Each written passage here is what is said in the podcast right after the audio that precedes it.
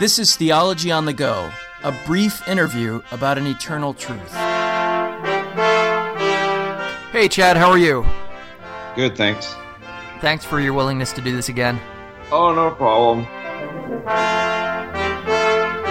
Make sure to keep listening after the program to find out how to receive a free MP3 download from the Alliance of Confessing Evangelicals.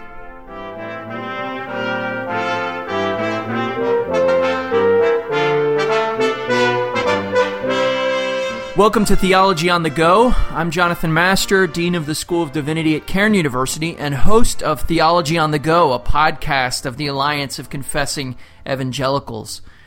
On our last episode, we discussed sexuality and identity with Rosaria Butterfield.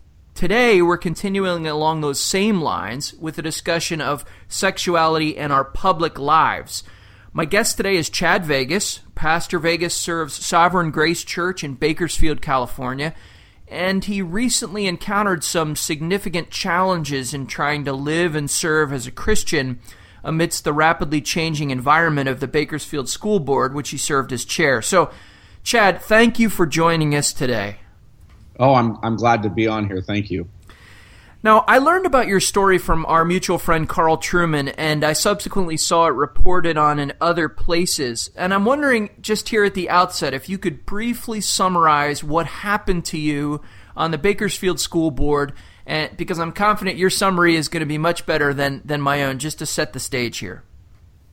Yeah. So, um, just to kind of give a little bit of background, in 2013, California passed a law um, which required that um, bathroom facilities, shower facilities, um, athletic facilities, um, athletic teams, etc., uh, would would recognize the transgender agenda, essentially saying that um, if you're a boy who identifies as a girl, uh, then then you shall be treated as such, just like any other biological female would be treated on our campuses in all public schools in California.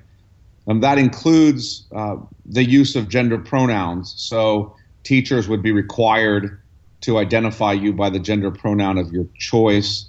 Um, further, uh, it includes the fact that um, you of, of, gender fluidity, which means you, you, that can change from day to day. You could feel that you're a, a male one day or a female the next. Um, and so that that began a discussion with our board as to whether or not we're going to adopt and and and really obey that law. And in May of 2016, this year, the board chose to adopt and obey that law. I voted against that. Actually, I think it's troubling on a number of levels, and that kind of exploded into this this big story. So if if we were to look at it from the other side, and and I know you've done this and, and you interacted a lot with those on the other side, what key ideas did the proponents of of the bill um, feel compelled to defend? In other words, in other words, what did they see as being at stake? You know, for them, uh, there's a lot at stake. I mean, we had lots and lots of transgender folks um, flood our boardrooms. People in the LGBTQ uh, movement in general flood our boardroom, as well as parents. I mean, hundreds and hundreds, if not thousands, of parents who don't want this to happen in our schools uh, flood our boardroom. And and uh, as we listen to the debate, the debate from the transgender side, um, this comes down to the fact that they believe that this is who they are, that that this is an immutable characteristic, this is their identity and for anybody to challenge that identity um, is to be a bigot. Um, so there is no way for parents on the other side to say, we want you to respect our view. Because to respect their view is to respect, in, in these people's minds, to respect bigotry. There was quite the, if you will, um, uproar when any anytime anybody would address um, their lifestyle um, and say that that ought not to be brought into the schools. So that's what they think is on the line. Just like a black person's skin color, um, to deny them access to something because their skin color, they would see the same thing with regard to their gender identity. Yeah, and there's a there's a fluidity to it too. I mean, on the one hand, the language of immutable identity is sometimes employed, but um, I think in, in, in reading some of the things that that you've um, expressed, it's there's also a sense in which it can it can shift. So unlike skin color, this is something I have the right to always identify my gender, you know, in a in a changing way if if if I'd like to. That's that's right, and that's just the radical kind of autonomy um, that that we live in. I think in the United States at this point is that I can shift that whenever I want because at the end of the day, what really matters is what I want to be identified as, and there there is no external authority to tell me otherwise. Not even my own body can tell me otherwise. Yeah, that that's a great point. I mean, it really is sort of a, a desire to escape from the body entirely, um, and and to be able to uh, throw that off in some way. Yeah. Now, I, I want to move on. In, in the letter that you wrote to your congregation, which was a very good, very powerful letter, sort of responding to all that had happened and to your decision to step down ultimately from the school board, you said this government education has been hijacked as a cause for the indoctrination of your children in nihilism, hedonism, and atheism. In other words, you, you see this as a very broad and far reaching issue. It's not just um, the particular arguments that uh, are being manifested about uh, gender and sexuality. You're seeing this as a much, much bigger project and a much bigger issue. So, as you thought and argued through this, were there particular biblical or theological ideas that came to the forefront? How, how do you think Christians should engage the presenting arguments in light of the fact that these other big things are, are, are happening? You know, it's interesting because this has been a long transformation in my, in my own thought. I, I was a high school teacher for five years in the 90s uh, at a public high school, and then I've served on a public school board for the last 12 years. Um, and I've gone through a lot in doing so. I mean, a year into being a board member, um, I was named in a lawsuit by the ACLU, went through depositions. That was the first time I ever had a clue that this kind of issue was coming um, when in a deposition, the ACLU attorneys asked me if we would let boys use the women's restrooms, which um, I kind of laughed at at the time, but they looked at me and told me it will be law. That was in 2005 or so. It will be law, and, and it turns out that it is now law. Um, and I've watched this kind of steady, um, if you will, bearing of fruit um, in the sexual revolution in our schools in California and and it's just been through that time that I've come to realize that that that isn't the root of it. That the root of it is much much deeper. The root of it um, goes back to really to to a great degree what it means to um, to have public schools or government education in the first place, which is to have education that is not un, is not um, if you will, or the acquiring of knowledge, not in the fear of the Lord, but the acquiring of knowledge um, in a state in which you deny that there is a God, that, that there is, uh, that He is Lord, that He does um, order things a particular way, um, that we do have to listen to Him. There's a complete denial of that. I actually read an article by A. A. Hodge from 1890 in which he argues that public education will be the greatest engine of atheism the world has ever known. Um, it, I also read chapter one of, uh, well, I read the whole book, but chapter one of uh, Machen's Christianity liberalism, he comes after the same idea that state schools are going to turn children into commodities. They're going to take education away from parents.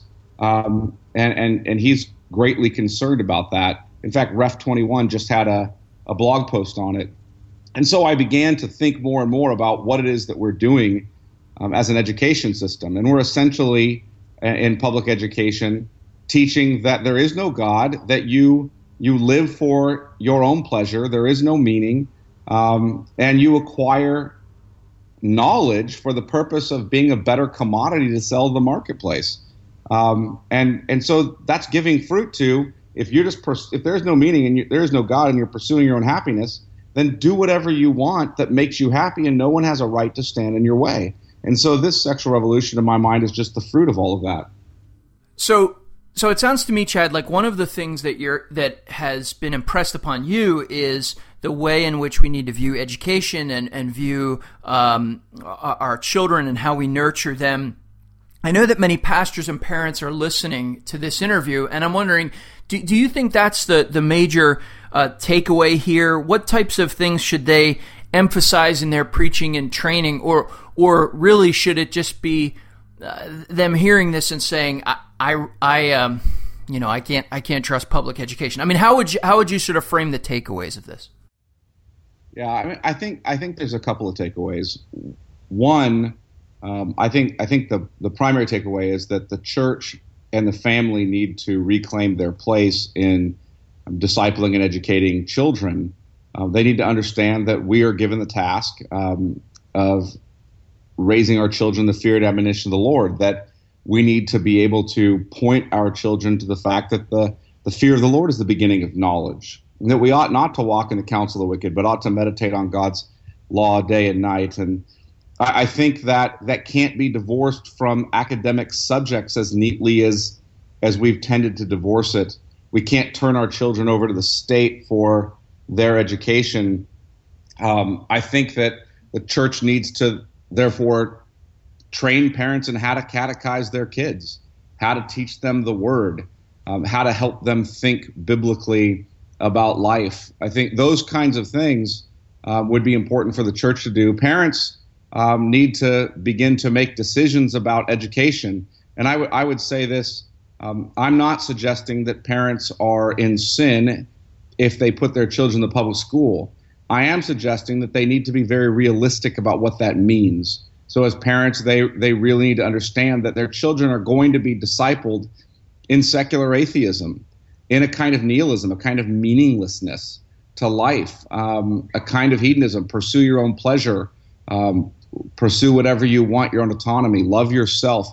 This is the the kind of message or the religion of the public schools, which means those parents are going to have to be diligent to counteract that message, to help their children understand that that those things are not true. Um, I think that's a difficult battle. I would encourage parents rather to really consider making sacrifices to find a different way to educate their children than by the means of the state. But if they don't have another option, then I would encourage them to to be realistic about what's happening there and and to to counter that when they come home, which is a lot of work. But I'm sure there are faithful parents who will do it. Um, so those would be the major takeaways for me. Did this expose in your mind areas of weakness in our own um, preaching and training? So, uh, um, for for even for pastors or parents who are taking uh, what you've just said very seriously, does this expose ways in which maybe we haven't been particularly clear in light of the presenting um, issues? Have we not been clear enough about biblical anthropology or or sexuality or marriage or identity? I mean, what what did you see as the constellation of issues in play there? Yeah, um, I, I think that the church has tended to respond to the sexuality, and, and by the church I mean those I know. I don't know what everybody in the church is doing, but what I've seen is there tends to be a response to the sexuality of our culture, the sexual revolution, by saying well, here's what good biblical sex is, here's what marriage is. Um, and, and I think those things are important. I don't think they're wrong, but I don't think we're going far enough back in this discussion. Um, back to to what is a human being, that we're image bearers of God, that we're created for his glory, that we're to find our joy in him, that he is the one who determines really who we are and why we're here and um, and those things are really external to us. There is an external authority um, who speaks into all this. He's created it all, He sustains it all, He's given us His word. And I think we have uh, really uh, failed in, in doing that well enough.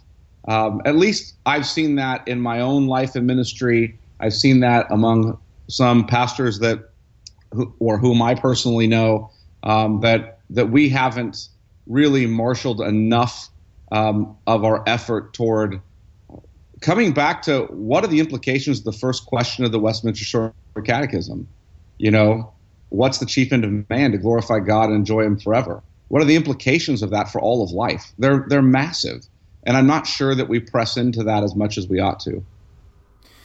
Yeah, it strikes me a lot of times we're taking um, the assumptions and the questions from the culture and then trying to give them biblical answers, but uh, I, I really appreciate what you're saying that we have to be asking the right questions and, and framing the whole discussion in a biblical way from from the outset.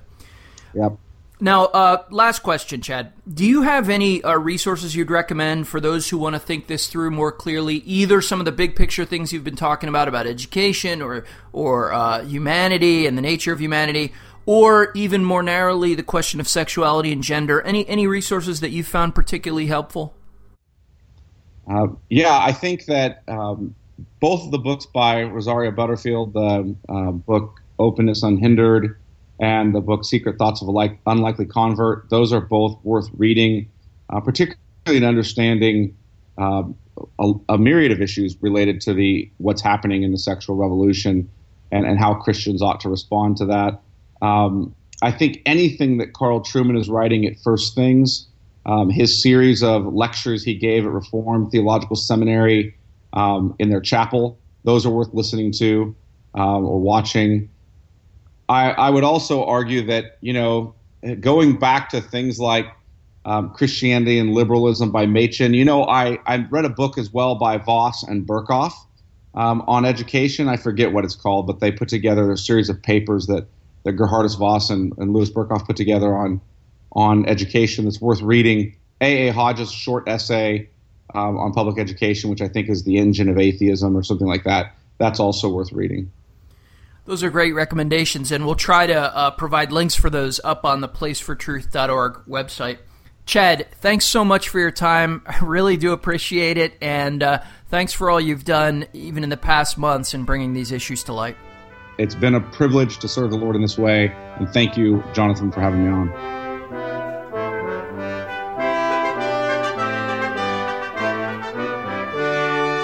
You've been listening to Theology on the Go a podcast of placefortruth.org. Place for Truth wishes to be thoughtful and accessible and is based on the conviction that the gains of the Protestant Reformation retain their potency and ought to be maintained for the health of Christ's church. Just for listening, we'd like to equip you with free resources. Visit placefortruth.org to find a link to those resources. And listen next time to Theology on the Go, a brief interview about an eternal truth.